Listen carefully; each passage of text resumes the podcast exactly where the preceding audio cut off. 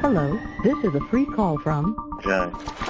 an inmate at San Diego Central Jail. This call is being recorded. You may start the conversation now. Hello? Hello? Hello. I don't love nobody but you. I just really want to get out of jail, like now. Now, now.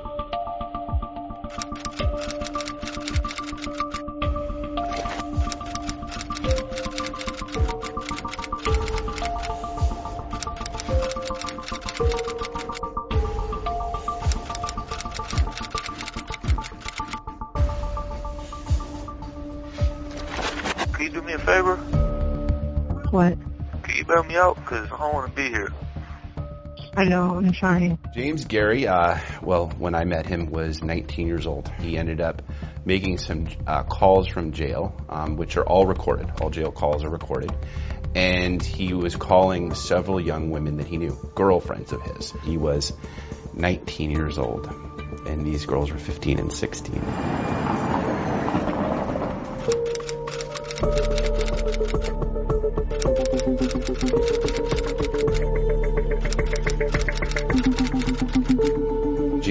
Was trying to convince uh, these young women to get money together for him to be able to post bail.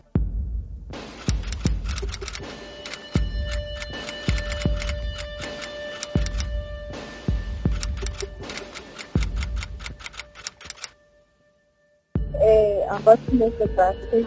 How do you do that? You go on, you know, Craigslist, the Backpage, and you take some cute little pictures. Hey, you deleted all those young pictures though? Like, you know, ones that make you look Yeah, Jay, I did. Okay.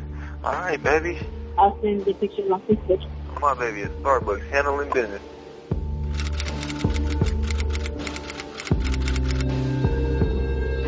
You feel me? I'm sending you somewhere where the well ain't dry, man. So you, you know, just be good with that mouthpiece.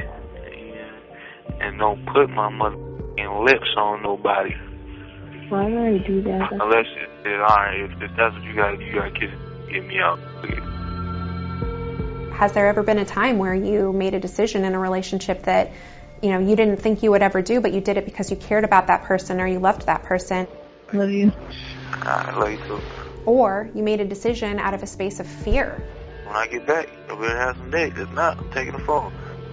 You chose to make this decision because you were worried about what might happen to you or what might happen to other people, but you compromised your values in some way, shape, or form because you were motivated by the fear of your own personal safety or others. I had to slap her. I call it psychological kidnap. There is no one thing that isolates you or insulates you from experiencing trafficking. Anyone can experience human trafficking. For more than a year, we've been investigating the complicated issue of the sex trafficking of children in San Diego. We've reviewed hundreds of records, talked with survivors. My exploitation started at 12. 17.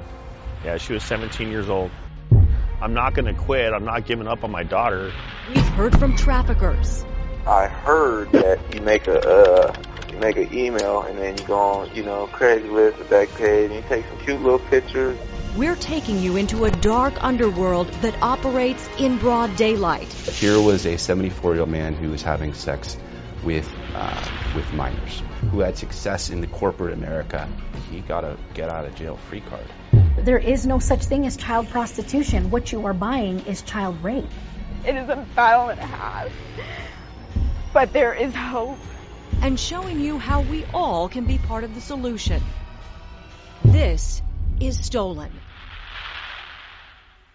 It's in a sex trafficking investigation into sex trafficking. Face of human trafficking. You've seen it in the news. Oh my god, they got Amanda! In movies. They're going to take you. But what's happening here, what we're talking about, doesn't look like this. Think about your daughter or your sister or somebody that, or your brother. This is happening to both girls and boys. You don't have to be physically held. You don't have to be physically um, constrained. It is all a mental man- manipulation. It's a mental brainwashing that takes place. This is one of the most horrific injustice we have in our communities right now. Uh, my exploitation started at 12, so it started really, really young. Uh, the grooming process where the trafficker begins to gain the trust of the victim started before that. So it took about four or five years. It's not the a stranger danger kind of situation. It's usually somebody that is close to the to the youth and that has direct access to them. Why don't we start telling our kids the truth about that 80% of the harms that are going to come to them are not going to be from a stranger who pulls them off on the streets. It's going to be from someone trying to befriend them or someone who is posing as a friend or a family or a coach or a teacher that comes in and tries to exploit them. Why do you think we have such a problem here? It is unfortunately a very easy crime to perpetrate.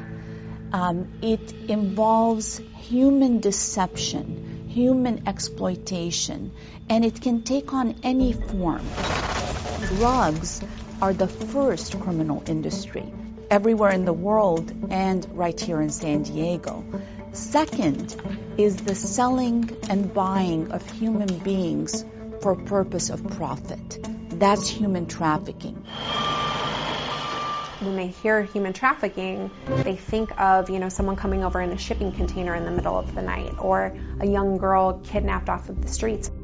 Here in San Diego, it's our neighbors trafficking our neighbors. It's our middle schoolers trafficking our middle schoolers. It's not out there away from us across the border. It's our own girls and our own boys mm-hmm. from our own neighborhoods. We do have the, the border. Um, to our south, and that's not where where we see a, a large majority of our victims coming from. The, these the large majority are citizens. Um, they live here in San Diego. Um, they're the ones that are being bought. They're the ones being sold. They're the ones being recruited. People don't have an awareness of what the issue looks like because it kind of hides in plain sight. Human trafficking is the commercial exploitation or selling of a person for sex or labor, and often by force, fraud, or coercion. By California law, anyone under 18 who has sex for money is considered a victim of sex trafficking. There is no such thing as child prostitution. What you are buying is child rape. The target, the target rich victim is a teenager. And that's why the average age in San Diego County when somebody is first lured into sex trafficking is 16.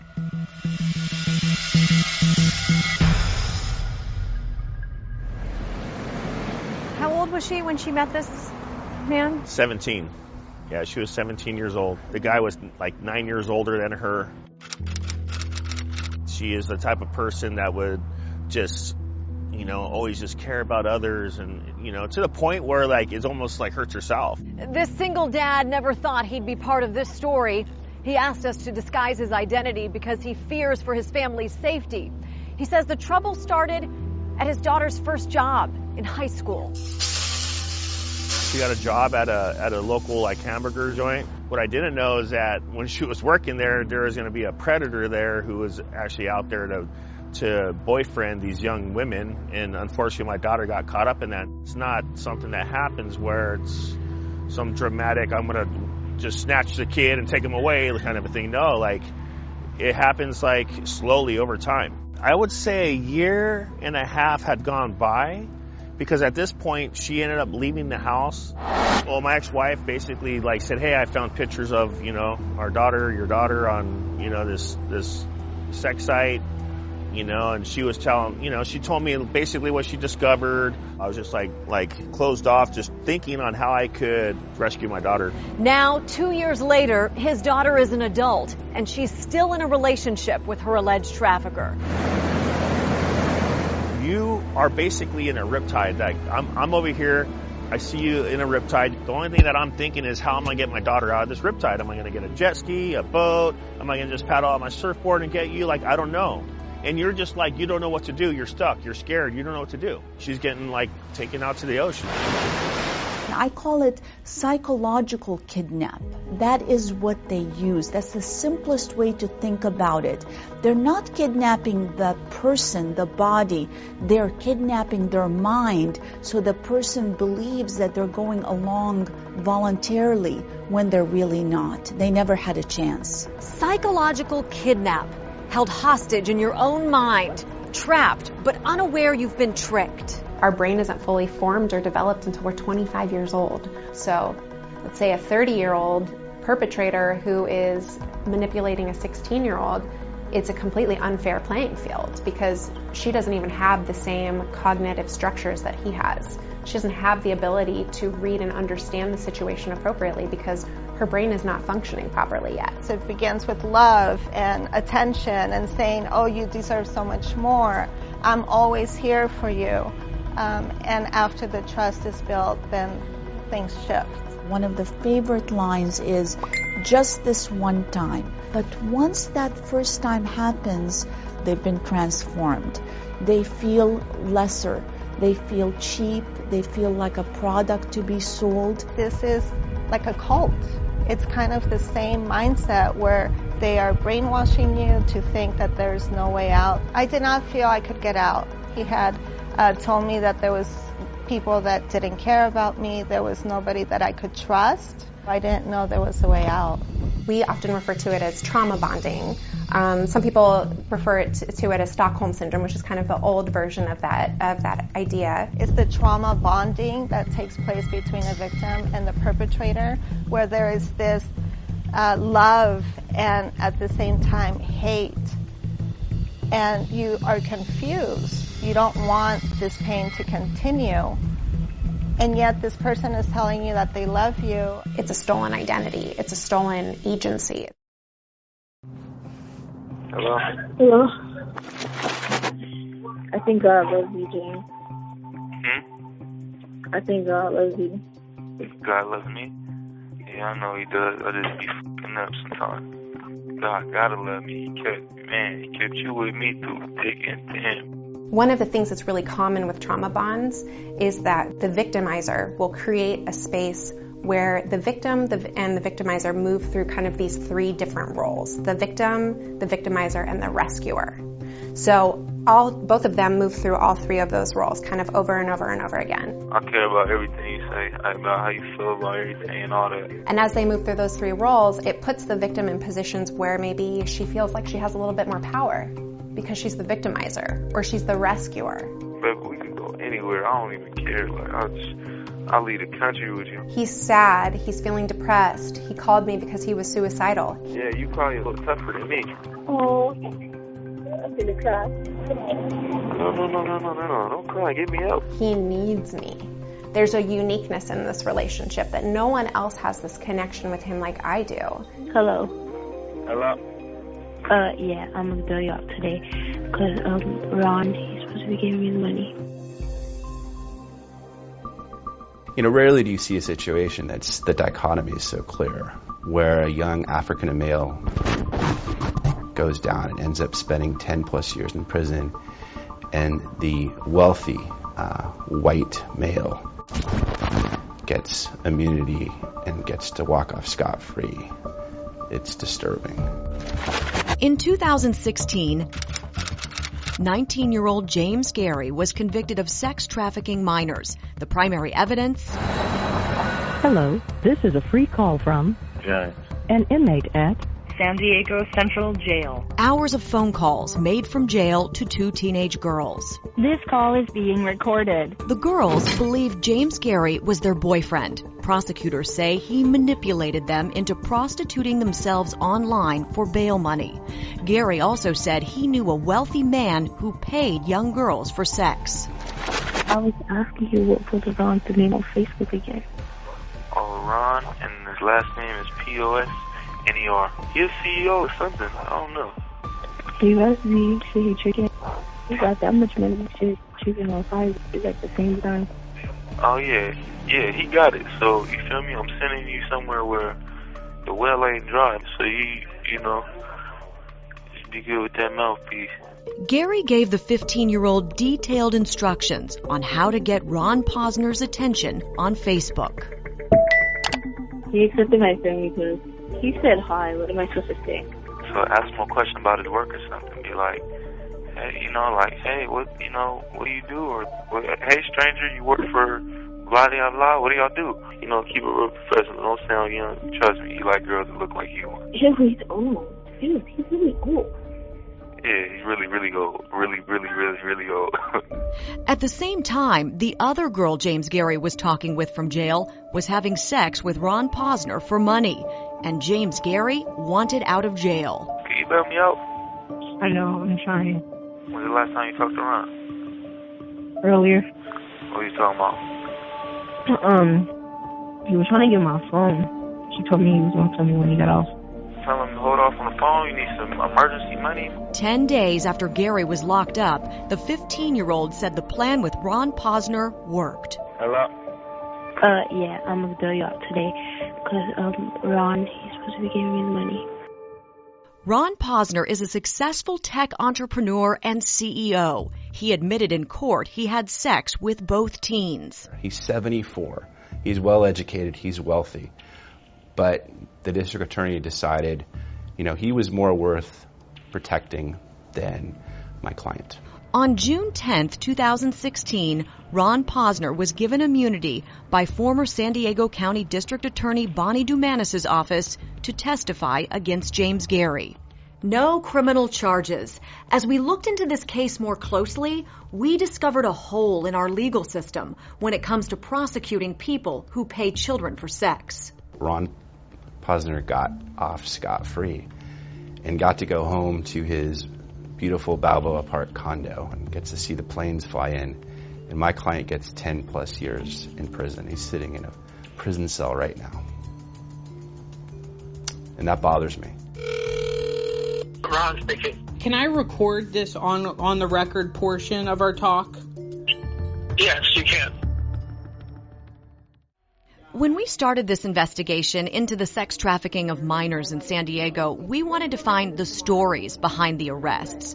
So our executive producer went to the courthouse to read the case files. I went to every courthouse and I looked through stacks of cases filed for trafficking, pimping, and pandering charges in the last five years. And that's when I came across the case against James Gary. And what caught our attention were these recorded jailhouse phone calls. It was a chance to hear a convicted trafficker manipulating young girls into selling themselves online. But the tapes were under seal, meaning that we'd have to get a judge's approval to listen to them and share them with the public. So we filed a request, and after weeks of waiting, we got word that our request was approved. We had the tapes. Hey, I'm about to make a back. How do you do that? Well, I'm on a jail phone, but I heard that you make a uh you make an email and then you go on, you know, Craigslist, a Backpage, and you take some cute little pictures. You leave a number at the bottom, and then people hit you up for massages or, you know, whatever, whatever people are into. So I've heard. So I've heard. James Gary was in jail on an assault charge when he began coaching the girls on how to make money. Hey, what would you put as age? Age? 19? I thought so too. My homegirl used to make a lot of money off the fetishes. I don't even know what that is. What'd you say? As we listened to these conversations, there were reminders of just how young these girls were. But in addition to that, there was something else that took us by surprise. I was asking you what was Ron's name on Facebook again. Oh, Ron, and his last name is P-O-S-N-E-R. Posner? Yeah. James Gary knew of this wealthy older man, and from what we heard in the calls, it appeared he had a reputation for paying young girls for sex. But he's for young ass girls, so he already know, you know, he already know how to go down. That's why he's asking, because he know he can't come over to wherever you at. He asking because he want to know if you gonna come over to his condo or if you gonna get your room. A room? Yeah, a room. He'll get you a room somewhere. If he well, if he don't got no, if he don't got no girls at the uh, at the house, he'll take you there to show, you know, he'll show to show off. We wanted to know who is Ron Posner. We emailed him, and he agreed to talk with us. Ron, Ron speaking.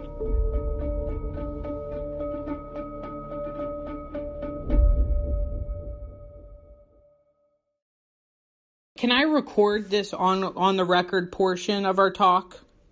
Yes, you can. Can you tell me a little bit about yourself? What what have you your background as far as, you know, you you've had a hand in some pretty successful companies.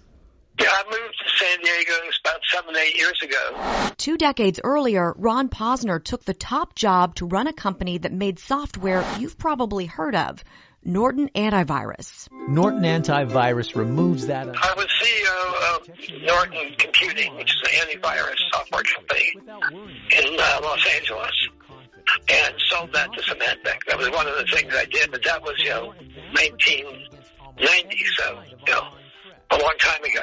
And what exactly is your, I don't know, expertise? Business management and, and mostly technology related companies, although I have gotten involved with this company in China, which is a prepaid credit card company, not technology company. In 2016, can you kind of just tell me when was the first time you interacted with? Uh, she approached me initially, I think, probably on Facebook, and uh, eventually uh, she came over to uh, see me. And when you say get together, you mean like going out on a date?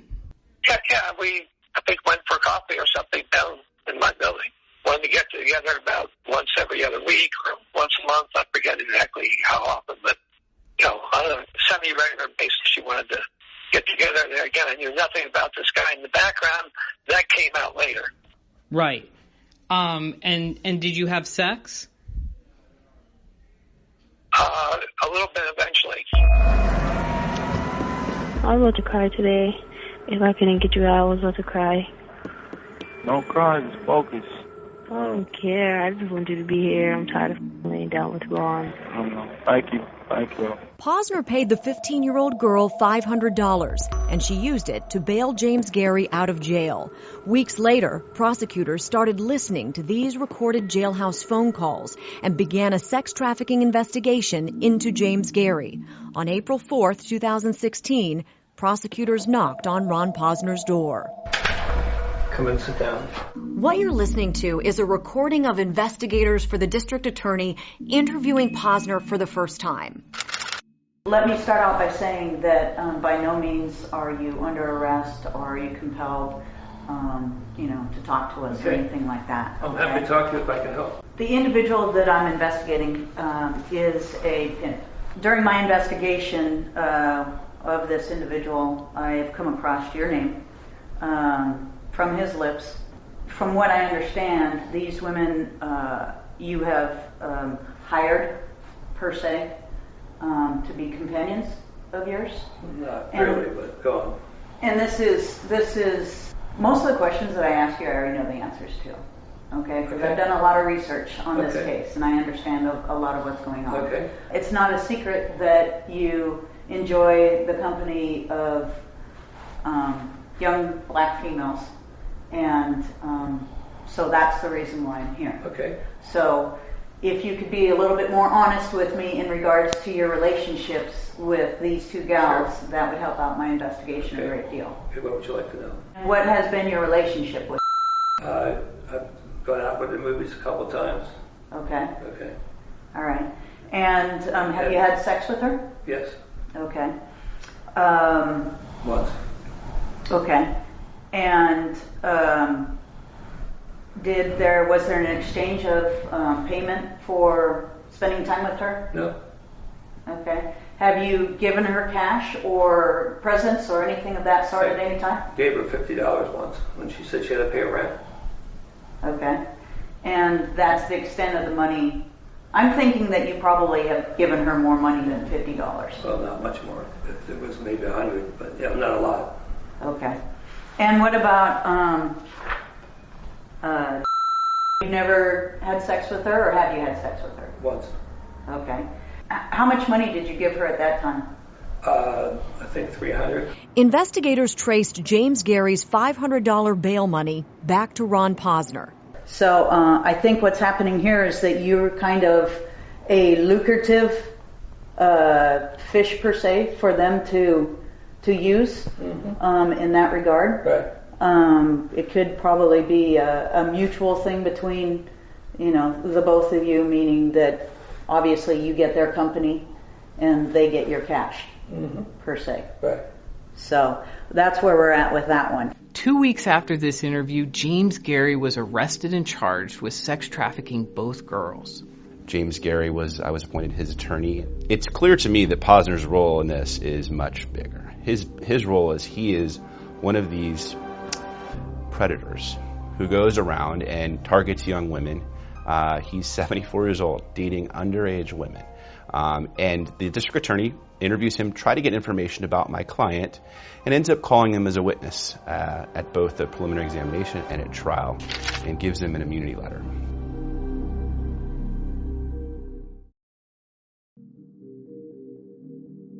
It's clear to me that Posner's role in this is much bigger. His his role is he is one of these predators who goes around and targets young women. Uh, he's 74 years old, dating underage women. Um, and the district attorney interviews him, try to get information about my client, and ends up calling him as a witness uh, at both the preliminary examination and at trial, and gives him an immunity letter. That's right. In 2016, Ron Posner received an immunity offer from the San Diego County District Attorney's Office. No criminal charges in exchange for Posner's testimony against James Gary. At the preliminary hearing, Posner admitted to having sex with both teenagers. By the end of the trial, James Gary was convicted of sex trafficking minors. He was sentenced to 10 years in prison. From jail, he told us he accepts responsibility for his actions. My uh, birth name is James Gary. I'm currently incarcerated. I'm in prison as we speak. I made mistakes, um, poor choices. I had bad judgment. People are gonna call me what they want. You know, I'm not a. Uh, in my heart, I don't feel like I'm a trafficker. You know, people people might feel differently. I wish I could go and uh, change what I did. Uh, hop in a time machine and fix everything that I've done. I can't. You know, all I can do is recognize recognize my mistakes, recognize what I've done wrong, and um, be a better man. Correct those mistakes and um, move forward from there. I don't want to see my young brothers and sisters going through the same thing. You know, it doesn't. It's not a mistake that is over that day. You know, this carries this weight. You carry this weight with you for the rest of your life. Former District Attorney Bonnie Dumanis and current DA Summer Stephan declined to speak on camera about this case. But here's the thing. The DA says the way the law stands right now, you can't charge a sex buyer with a felony unless you can prove the person knew the child was underage before having sex. Without proof, the consequences are minimal, often less than a traffic ticket. And in Posner's case, Do you know how old these gals are? No. Okay. How old are they? Uh, did you ever ask? Yeah, they said they were 18 and 19. Okay. Um, Well, how old are they? how old did? She was 18 and the other one said 19. Okay. Well, they're both 15. Really? Yes. I didn't realize they were that young. If a crime is thought to be a misdemeanor by prosecutors, the DA's office says an immunity deal like the one given to Posner wouldn't have required the DA's approval. They say in the Gary case, the prosecutor's direct supervisor signed off on the deal. In a previous interview with Summer Stephan, she says when it comes to sex buyers, there's a hole in our legal system. Our laws have become stronger when it comes to traffickers. There's real accountability. But unfortunately, the accountability, the punishment for buyers is almost non existent. In 2017, Stephan and Assemblywoman Lorena Gonzalez tried to increase penalties in California for sex buyers. We tried to pass a law to make it at least a minimum two days in jail, like we have with DUIs. That failed. We're sending a message that this is really a no big deal.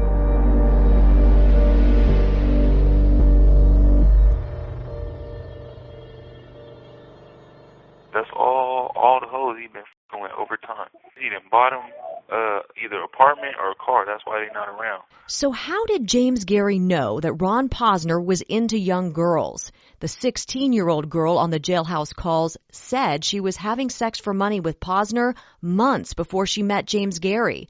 And in an interview the girl gave James Gary's defense team before trial, she said, Ron Posner has a lot of girls that he sees, mostly young African American girls between 15 and 26 years old. Actually, if you're into prostitution, you know or quickly know who Ron Posner is. She said she tried to tell DA investigators about this, but they never returned her calls. After months of questions, the DA's office told us Ron Posner's immunity deal doesn't protect him from future prosecution, just that the evidence in the Gary case can't be used against him. We searched court databases and found no criminal charges filed against Posner for sex with minors. We did find a bench warrant for his arrest tied to allegations of tax evasion. We also found a lawsuit filed against Posner by one of the girls in the Gary case. In it, she alleges rape, battery, and emotional distress. In her lawsuit, the teen says her relationship with 74 year old Posner lasted until July 2017, months after James Gary was convicted of trafficking. Ron Posner says he's the victim in all of this. Even if you you know if you thought that she was 19, you're still much older than her, and I. Yeah. I mean, some would still see that as a problem. How do you respond to that? How do you feel about that? Well, what's what's there to explain? I mean, you know, I don't, I don't know what you're asking exactly. Well, I think that some would still see that as predatory behavior.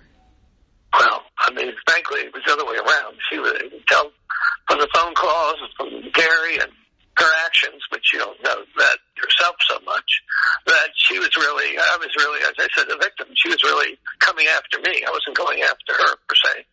I mean, she would frequently show up. You know, I didn't, even, sometimes I didn't even invite her over. Just knocked on the door.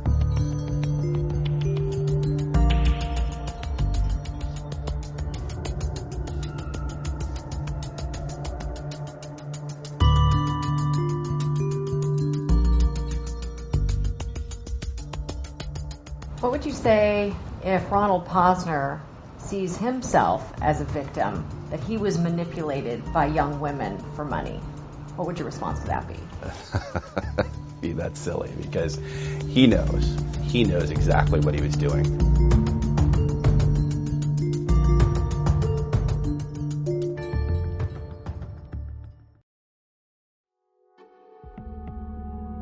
How many years were you in that life? Um, from 20 to I officially got out fully at 27, so six and a half, about six and a half years on and off. Jamie Johnson is showing us parts of town that house memories that are difficult to relive. She's a sex trafficking survivor, now advocate. Do you think there were a lot of minors out here? Yeah, just a ton of minors. Do you want to go down to National City?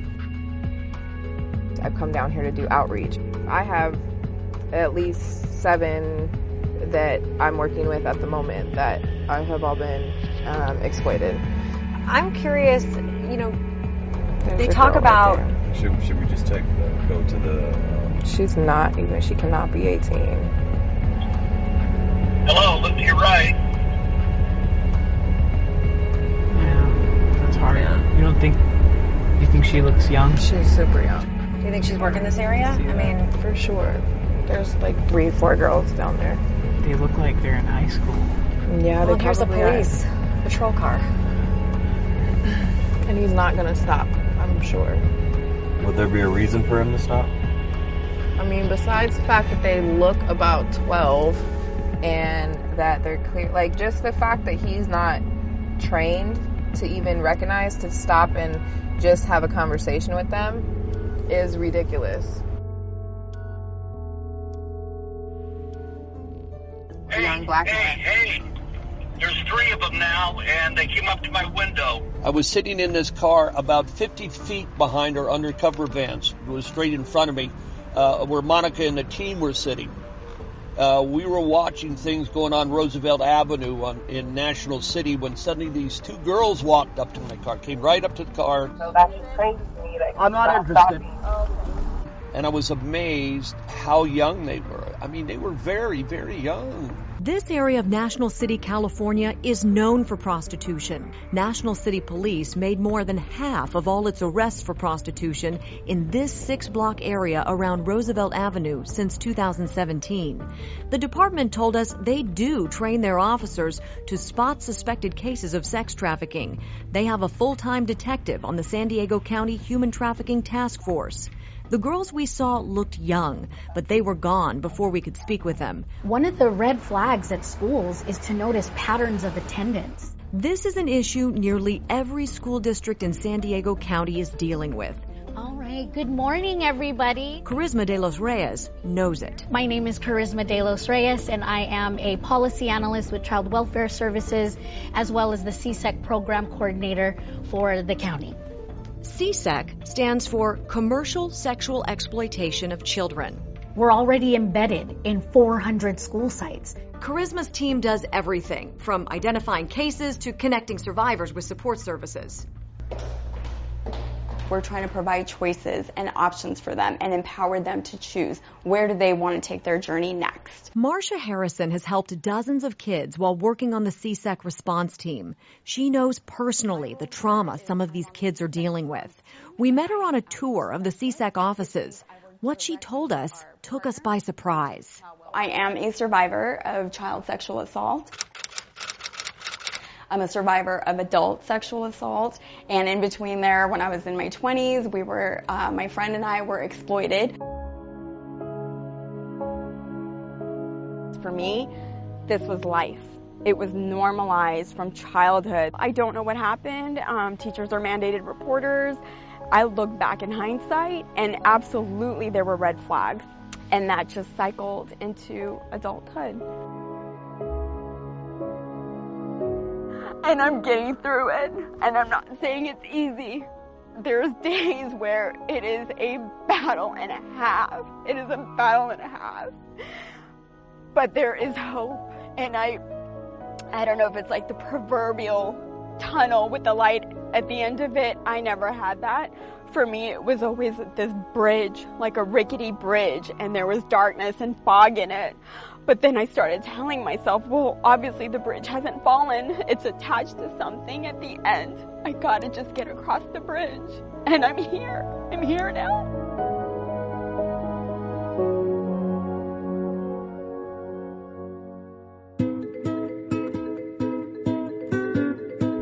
Exploitation happens where the money is when I see people type Comic Con or whatever, I see it coming to town, I'm automatically thinking about that about that time of how it was. That was when our quotas went up. That was when it was busier. That's when we knew we were going to be up for a couple of days just working.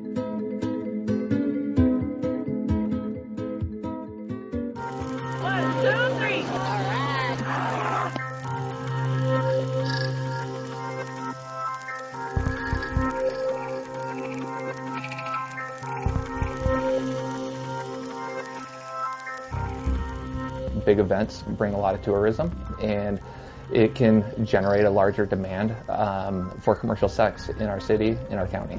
The demand, the people buying sex, is what drives this criminal enterprise. If no one cared about buying sex, there would be no need for a facilitator of sex, there would be no need of a victim. And so we really need to focus on the demand.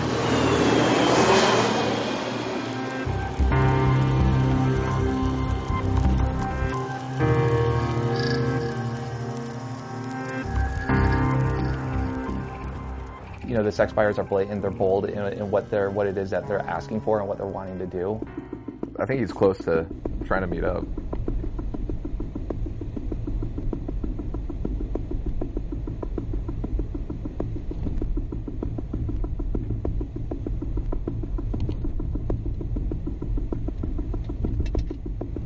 So we're headed to the Clairemont area, and from what the Human Trafficking Task Force undercover officers tell us, the suspect doesn't know the exact meetup location just yet, which is pretty typical in their response. So in their communication over text messaging, they're communicating with this suspect saying, meet us in the general area of Clairemont, and then they're going to dial in a specific location. So stand by. No, we're waiting for him to go out and gonna go up there and hang out in the bathroom and just be able to communicate with UC. Okay, so at this point, we are at the park, which is the designated meeting location, and there are officers with the Human Trafficking Task Force stationed in various locations around the park to make this potential arrest, including someone to meet up with the suspect who is inside the restroom here at this park in Clairemont. And it's kind of a nervous feeling, wondering when this person is going to pull up and what's going to happen. All right, RS1 just confirmed he is on the way. S1 at any point during this, can you pump in a call and see what's up? So about an hour later, and the sex buyer was a no-show here in Clairemont. So we're pulling the plug on this operation. How busy is this task force? We are swamped every day. We could do these operations on a daily basis, and and we would get cases and arrests on a daily basis from from this. Law enforcement is also recognizing that girls aren't the only victims of sex trafficking. This was the first time the task force targeted sex buyers shopping for underage boys. It's hard enough to detect um, victims of human trafficking that are girls, um, but boys and men, it's an even higher level of shame and silence. Boys are being preyed upon, and yeah, no one's looking.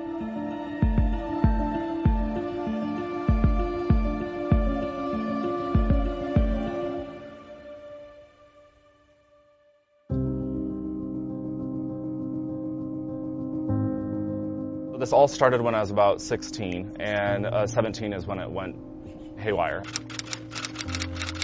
This is Kyler Doherty's first time speaking on camera about the abuse and exploitation that nearly killed him. He was my boss, like he was my friend. Eventually I was drugged and eventually I was raped and he filmed it. If I did anything, he was going to send this DVD to all my family. And eventually I became a shell of a person and I dropped out of school. I dropped, I, I, I, lost everything. And during that time, I was sold to hundreds, if not thousands of men and across many, many states. And I wasn't the only one. I know of at least, there was at least 30 in my ring of boys that were being sold. I would say, honestly, 95% of everyone who hired me were straight married with children. It was always weird to me. It was like, these are the men who had the most to lose. They were lawyers, they were doctors. And a lot of people say, like, why didn't you run? Why didn't you speak out? And a lot of it was fear. Is like everything I did, there was like a gun to my mom's head. When I was working with undercover detectives, I was going out into our gay community and speaking and interviewing so many gay men. And one of the questions I was asking them was, when you were a teenager, were you ever preyed upon or were you ever propositioned for money? And every single one said yes. I speak at middle schools, high schools, um, all across San Diego, and uh, I speak nationally. But you do it for a reason. Yeah, I do it because it's saving lives. It took me about eight years to even accept what happened to me, and then it took another two years of going to psychiatric help to like really identify what really happened to me and saying I was a victim of sex trafficking. So we're in the car with one of the officers, one of the undercover officers with the Human Trafficking Task Force, and we're headed to a location where someone has agreed to buy someone for sex. We don't know all of the details yet. All I know is that uh, an individual has agreed to do a sex act for money, and he will be uh, expecting to show up at a location here soon. So we're here in the hotel parking lot. It is 10:20 on a Friday and we are just waiting for the suspect to make contact with the undercover officer and then meet up here in this parking lot. So you're saying this is the busiest month you've ever had? Let's say in the past 2 weeks we have recovered a 12-year-old, 13-year-old, 14-year-old, 15-year-old and 17-year-old. Do you have enough officers? Absolutely not. We're at about 7 or 8 detectives now um, when we could easily double or triple that number and have a full caseload. All right, just got an update. Apparently, he's out of the ATM and he's four minutes away. Hey, let me get a little closer and I'll park and then uh, we can have the takedown team roll in. All right, we got eyes on. Let me, uh, when he says he's here, we'll have the takedown team go make contact.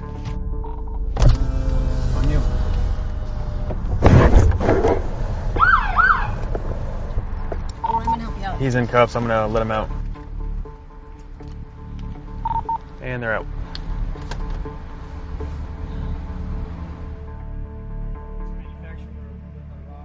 Have you ever done this before? What paying? No. Okay. This is the first time engaging in a pay for sex situation. Okay. And it's not for sex. A sex act, I guess we could say. Yeah, yeah there a you sex go, I act. Have you considered the people who are out there selling themselves for sex and the fact that there's a good chance that maybe they are doing that because they're being trafficked? I never really thought of that. Like I never really thought of it that way. Do you have any guilt about that? Do you have any thoughts about that? Yeah, I guess you know, like now that it's like it's like um, a slap in my face, you know. Mhm. So I don't know. It just it's. I guess it's my unlucky day today. You know, I never really agreed before doing this. I'm always iffy about paying. You know, and and you're right. So you have paid before. No, no, no. I never. I've never paid before. So I've never. I've never really agreed. Mhm. You know. You think people just don't understand this is going on? People have no idea it's happening in their backyards and everywhere around them. And in the end, this would be sex buyer walks away. That's the law. He'll get a citation and have to appear in court for a misdemeanor charge, which will likely result in a fine. It is less than a traffic ticket in many cases. It's a $200 fine. You don't really spend any time in jail. We're sending a message that this is really a no big deal. It's hard for me to rest and sleep well and focus when I don't know where my daughter is. Sometimes I'm driving and I see like homeless people or people walking. I'm like, is that my daughter? We first met this father two years ago. He says his teenage daughter is caught in the life of sex trafficking. We're hiding his identity for his family's safety. And I only just pray that she's not being held against her will or like she's okay, that she's being fed. He says his daughter met her alleged trafficker at her first job. She was 17. He was 26. Three months later, she quit her job, started distancing herself from her family, and eventually left home. I actually called the guy. I'm like, you and I have to meet. Like, you know, I want to meet you. Let's go grab some coffee. And he's like, no, we're not. I, I don't need to have coffee with you. Then he says he found pictures of his daughter advertised for sex online. That was two years ago. Now they rarely talk. Internet, social media, Snapchats, you know, those types of things um, are the norm uh, for how our youth communicate, how they share of themselves. Uh, which, right, there's nothing wrong with that, but it's only when it starts to fall into the wrong hands. Be aware of what your kids are doing. Your child does not have to leave their room to be exploited. Whether it's like on social media from Instagram to, you know, Snapchat to whatever is going on out there. And it's like, who's actually protecting our children? During our investigation, a critical development. News this father had been waiting years to hear. His daughter's alleged trafficker was arrested. The court is going to remand the defendant. No hiding anything, right? No filters. Oh my gosh. San Diego's Human Trafficking Task Force says every minute there are new posts of sex for sale online, and some of those people for sale are children. There's no hesitation on what's going on here.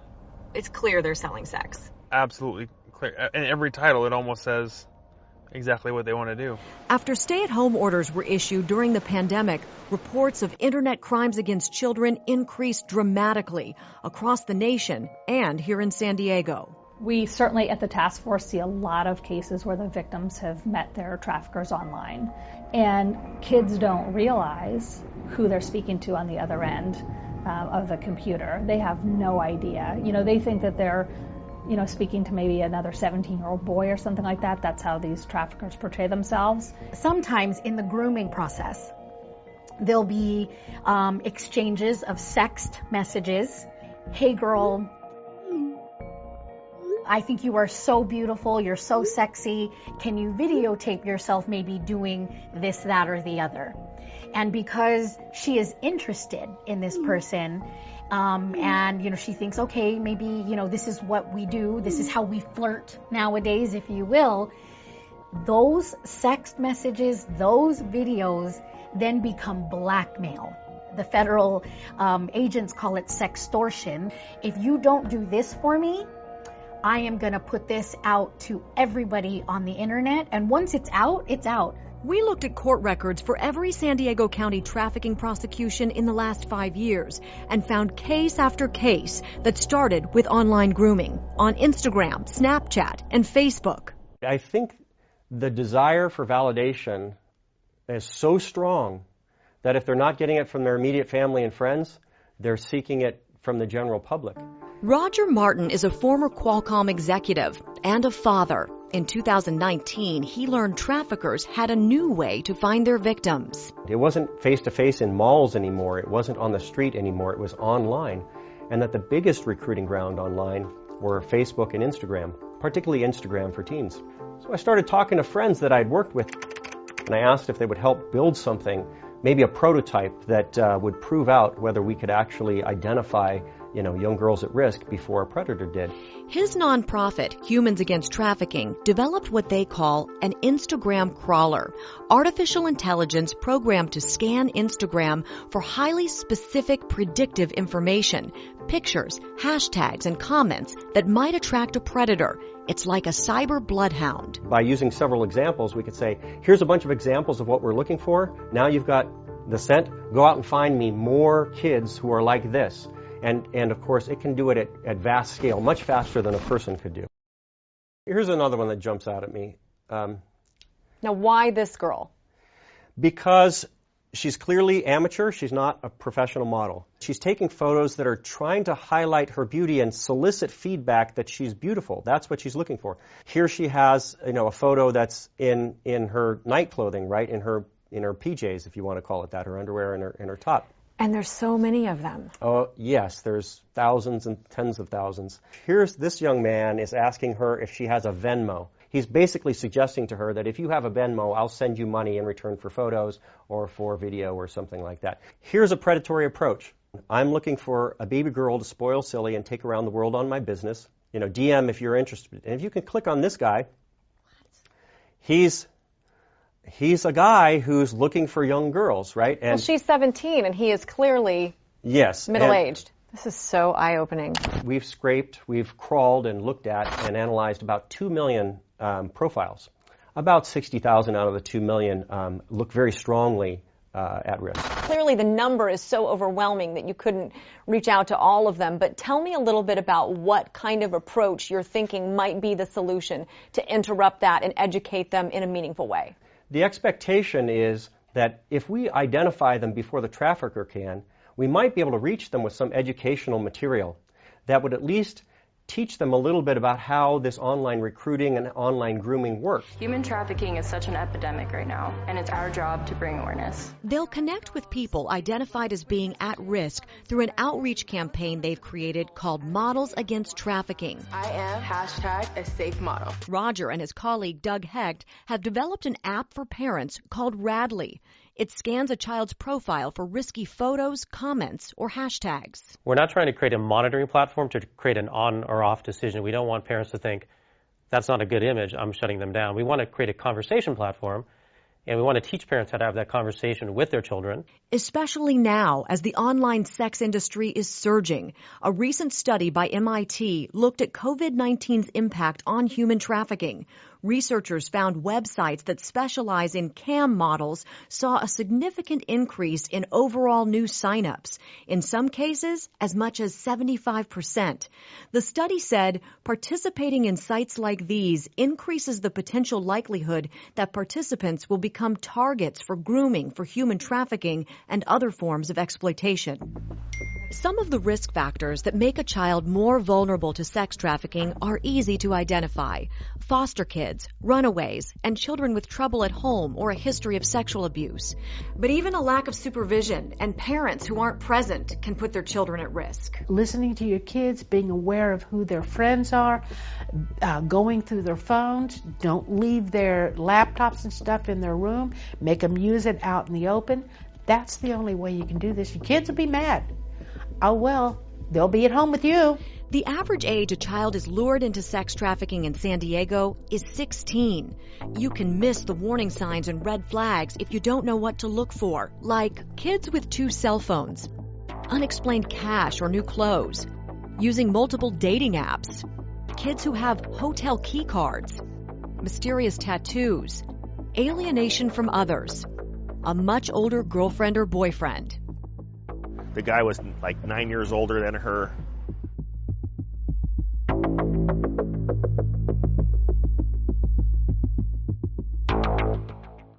Your Honor, this is an unopposed request for a continuance. I mean, since we last talked, the alleged trafficker, the boyfriend, was arrested.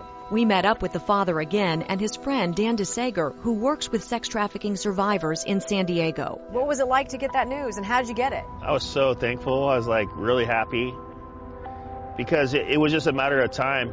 You know, you can only do wrong for so long before it catches up to you. But after all of that, his daughter refused help from sex trafficking survivor services. Soon after his arrest, we found this post on Facebook advertising a Facebook fundraiser she created for her alleged trafficker's bail money. Do you want to see the social media? This is like a, like a GoFundMe that she set up for him. Yeah, that's how like twisted up she is. Even though the charges name her as the victim, she told us he's been wrongfully accused. Good morning, Your Honor. Deputy Public Defender Janera Crenshaw on behalf of Mr. is present out of custody to my left. The next day, the alleged trafficker was in court. She was there too. Even though the man is an adult, we are not identifying him to protect the alleged victim. She told us off camera that the suspected trafficker is her boyfriend and that her father is controlling and their relationship is strained. The hardest thing for me is to love her um, unconditionally from a distance. The accused trafficker posted bail and is now awaiting trial.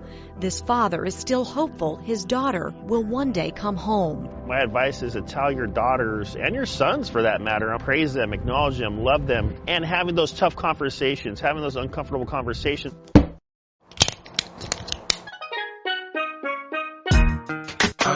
The number one influencer of young men and young women are the rappers. Well, you can't get a dollar out of me.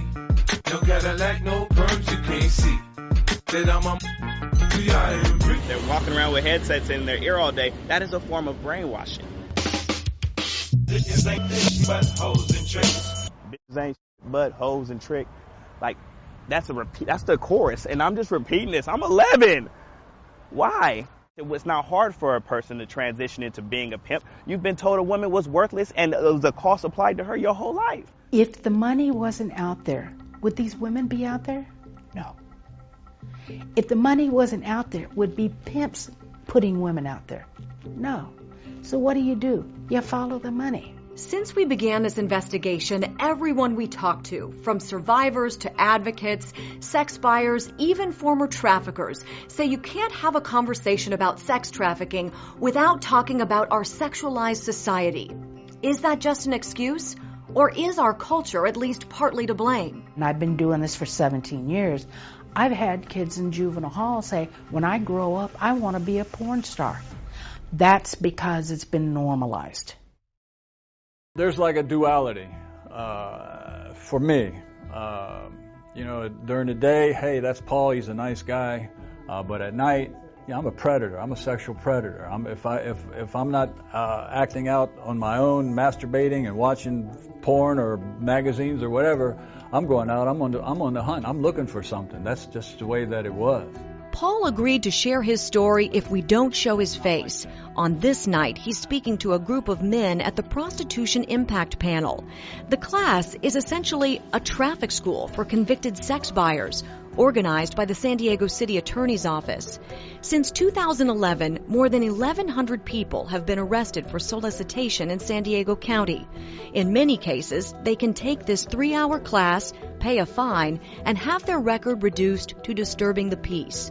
The room is small, the audience diverse. There's a Spanish translator for some of the attendees. I wasn't interested in having a relationship. I was interested in having sex. It was awkward and uncomfortable for me being only one of a few women in the room. What do you feel like people aren't understanding about this issue or don't understand about sex buyers? I'm going to say it. Uh, they're not bad people.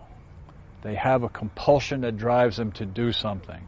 And the top of the line is, is, is purchasing other people for, for sex. They don't have a clue until they come to our class because most of them think that it's a, it's a victimless crime. You know, I'm giving her money because she's running this job and she can go and pay her bills, so it's okay. They don't think about this woman being being trafficked by a pimp that won't let her eat or sleep until she has her quota. Kathy Hardy helped develop this program. She has her own scars from a painful past. There is some act of desperation that makes us go out and do this because nobody grows up and says, I want to be a prostitute one day.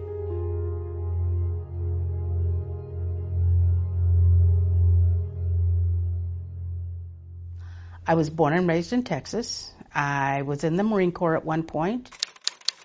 I was addicted to drugs because I had a 25 year drug and alcohol addiction. I committed my first act of prostitution because I needed a fix. Pimps would use your drug addiction against you to recruit you. I'm not ashamed anymore of what I've gone through because I, have made it my life's task to help those that have been victimized by the same occurrences in their life.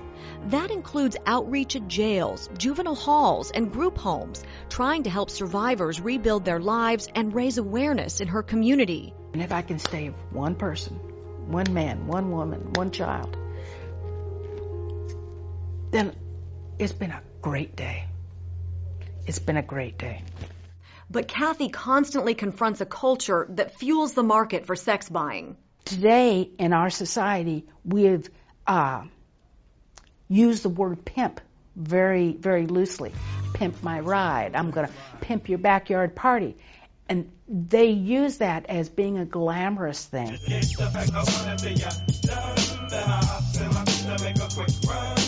music glamorizes uh, pimps, hoes, money, drugs, and things like that. We heard a similar message from this man, James Gary. He's serving a 10 year prison sentence for sex trafficking minors. They make it seem fun. And yeah, look, it looks nice on TV. They don't show the prison bars on TV. They don't show the uh, the cells with bunk beds in them. You know, they don't show you when uh when you're hungry and calling collect, hoping somebody picks up because your stomach is touching your ribs.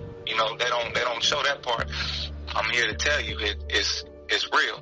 This is this is the other side of that. They glamorize it. They make bad look good. This is what it is. This is what it is. And the other cultural influence? So pornography, I think it's a combination of pornography and, and the inter- internet access in general. Males in particular are seeing pornography for the first time at 10 or 11 years old. And so we already see kiddos who are engaging with sexual material who are not in a space of sexual maturation to really know what they're looking at. It's rewiring things in very strange ways. They don't have the ability to psychologically connect in an intimate way in a sexual encounter because of the way they've trained their brain to respond to sexual stimuli on a TV screen or on a phone, as an example. From a young age, it, it, it actually um, twisted my, my concept of, of relationships, uh, of, of, of what sex is.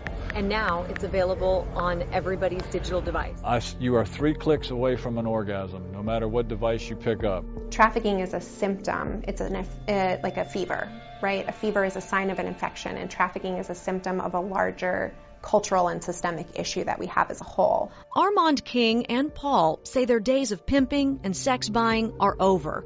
And now they have a responsibility to be part of the solution. Do you feel bad about what you did? 100%. I do. I'll spend the rest of my life righting my wrongs or striving to. We as adults got to take the lead. We cannot wait for the kids to just magically come to our level. Go to theirs. And is that your mission that's my from mission. here on out? That's, that's my life. If I do not share this with people who need this, I'm doing a disservice.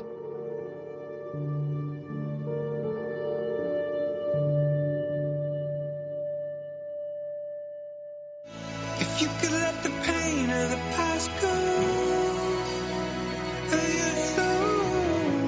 Some artists are also recognizing the need for a pop culture shift. Drew Shirley is the lead guitarist of Switchfoot, a Grammy Award winning alternative rock band here in San Diego. He says he's launching a movement.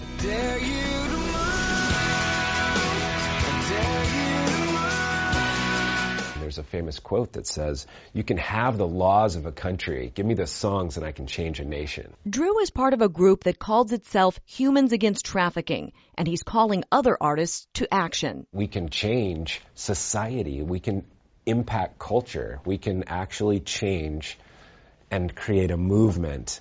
And I think that artists that grasp that have an incredible power that can be used for good or evil. And I think that um, I want to be a spokesman for using it for good. I'm looking for the kids, but I can't see because they're invisible.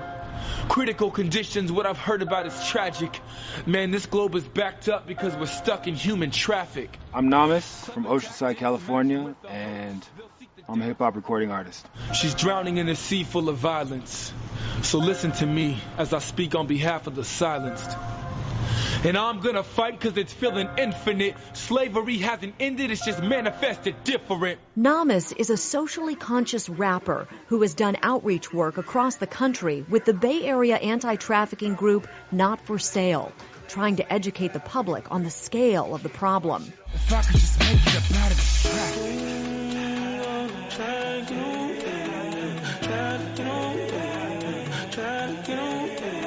I wanted to tell a story that was going to be something that people could relate to here to help people move from this idea of human trafficking is just an issue that's happening in Laos or Cambodia or Thailand or whatever and think like no this happens here. This could happen to somebody that you know. Like this could be your daughter. Get past it. I can just I could be anything. I could be free. I could be anyone. I could be me. I could be viewed as a person and not as a service. Yo I could be seen.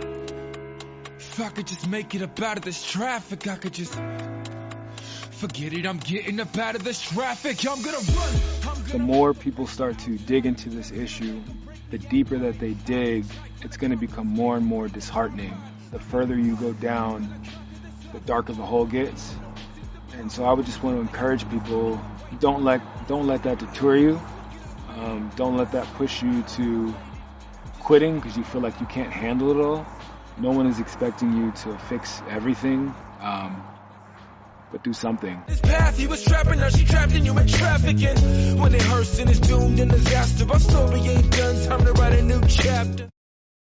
There are not enough resources in San Diego. There are not enough resources across the country. And it's a very sad part of my job.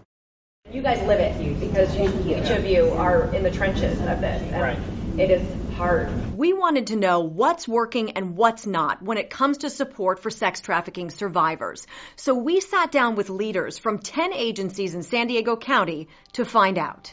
What is it that you feel like people just aren't understanding? A majority of, of San Diegans think, oh, human trafficking is happening elsewhere. Traffickers at times can spot out someone who has a lot of vulnerabilities mm-hmm. that are going on. You know, I was that vulnerable young woman at 12 and 13 years of age that grew up on Camp Pendleton and was solicited by Marines on a daily basis. It's right in front of us. It touches every socioeconomic group too. These services are needed round the clock, including during our discussion. We end up. Can we hit pause real quick? The emergency phone. Maybe? That's no? the emergency phone. Oh. Oh. Yeah, it's a hotline. Okay. Oh, oh. Okay. From 3 to midnight. Okay. Do you mind if we follow up with your phone call? Um, was that someone needing help, or can you it's share? It's the FBI. When you do the emergency response, um, you get calls from the FBI. You get calls from people on, you know, that their hotline in, in Washington gives them our number. So you're on call 24-7? 24-7. And we're the point of contact for the National Human Trafficking Hotline since 2004. Last month we had six women in our home, one in each different decade.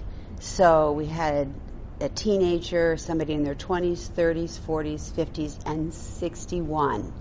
She has been trafficked since she was 11 years old. People do not understand that the victim's story does not end at you know, leaving the life or being um, pulled out of the life. That's when support services come in to begin a survivor's healing. Some of these women are survivors, sharing stories of the people they've dedicated their lives to helping. I asked her what was on her mind, and she said, You know, I fell into the ditch so hard.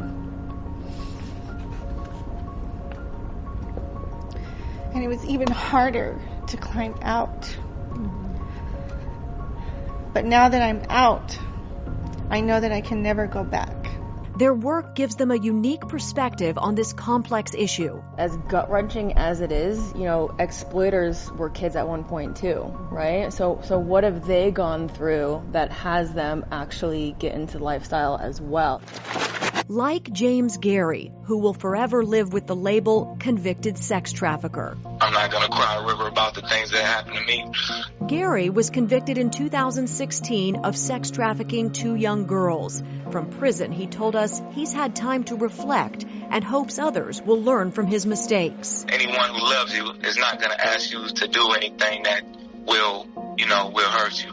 And um, I had a very distorted view. You know, I was, uh, I, I, was, I was hurt. I haven't had any healthy relationships. I didn't know how to give that to someone else. I didn't give it much thought. Listening to me now, you know better.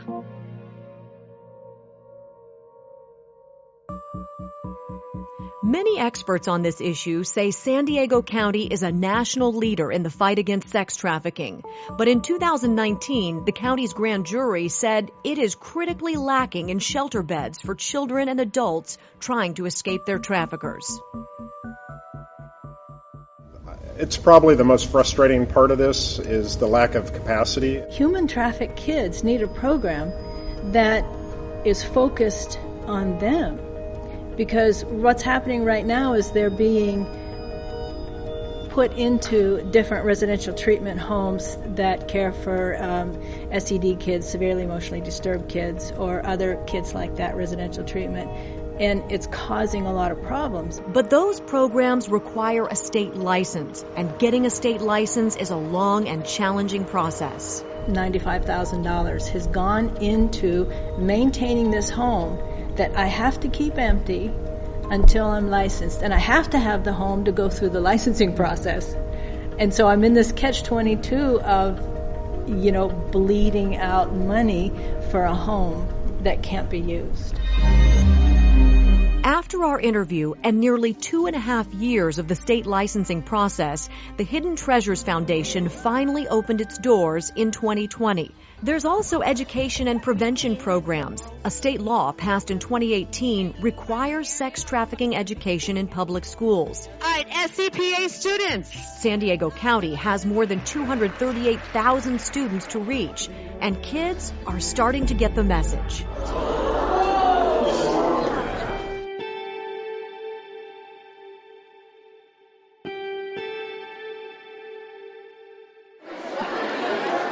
What you might expect when students come into the auditorium to see a presentation, but I don't know that they're really prepared for what they're about to see.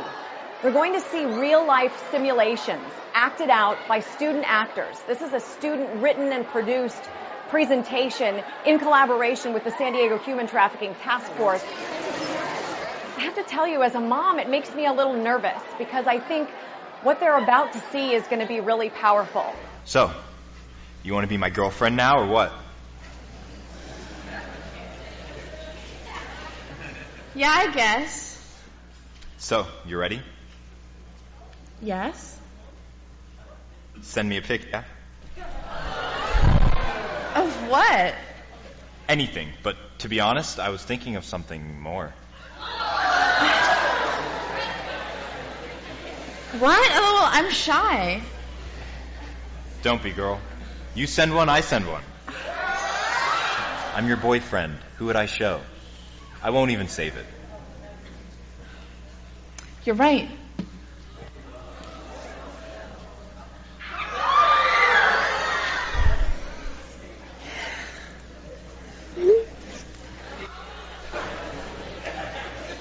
Come on. You don't want me to airdrop your nudes to the whole school, do you? How do you feel about being game changers in a dialogue of a very heavy topic that what you did has the potential to change a situation and even save a life. That wow. just wonderful. That's It's important. Pretty mind blowing. It was really like eye opening, and it helped us a lot to write the play.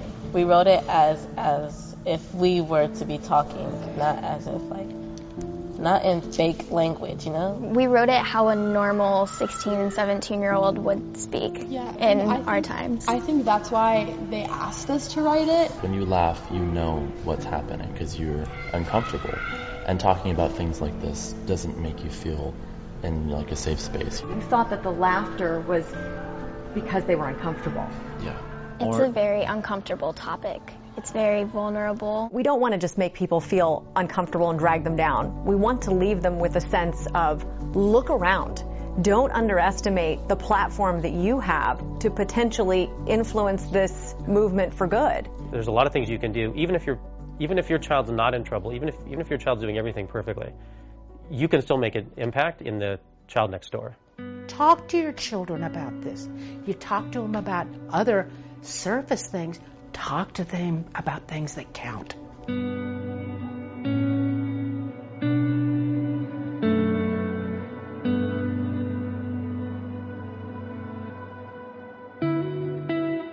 It starts with me in my home. It starts with you in your home. It starts with our children having those deep conversations.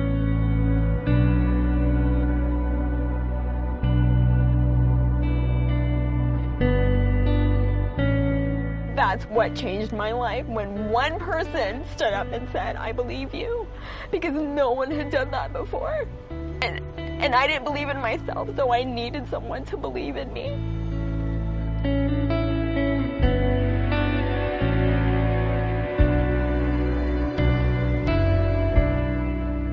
It is very hard. There's a lot of days I don't want to go do it. I don't want to speak to hundreds of people or speak at a hospital. But almost every single time, and pretty much every week, we have someone who is self identifying.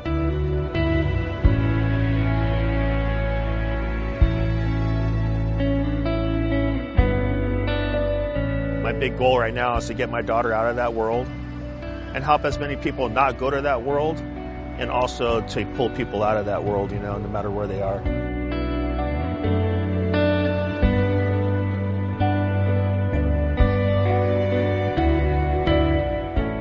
Takes everyone in the community.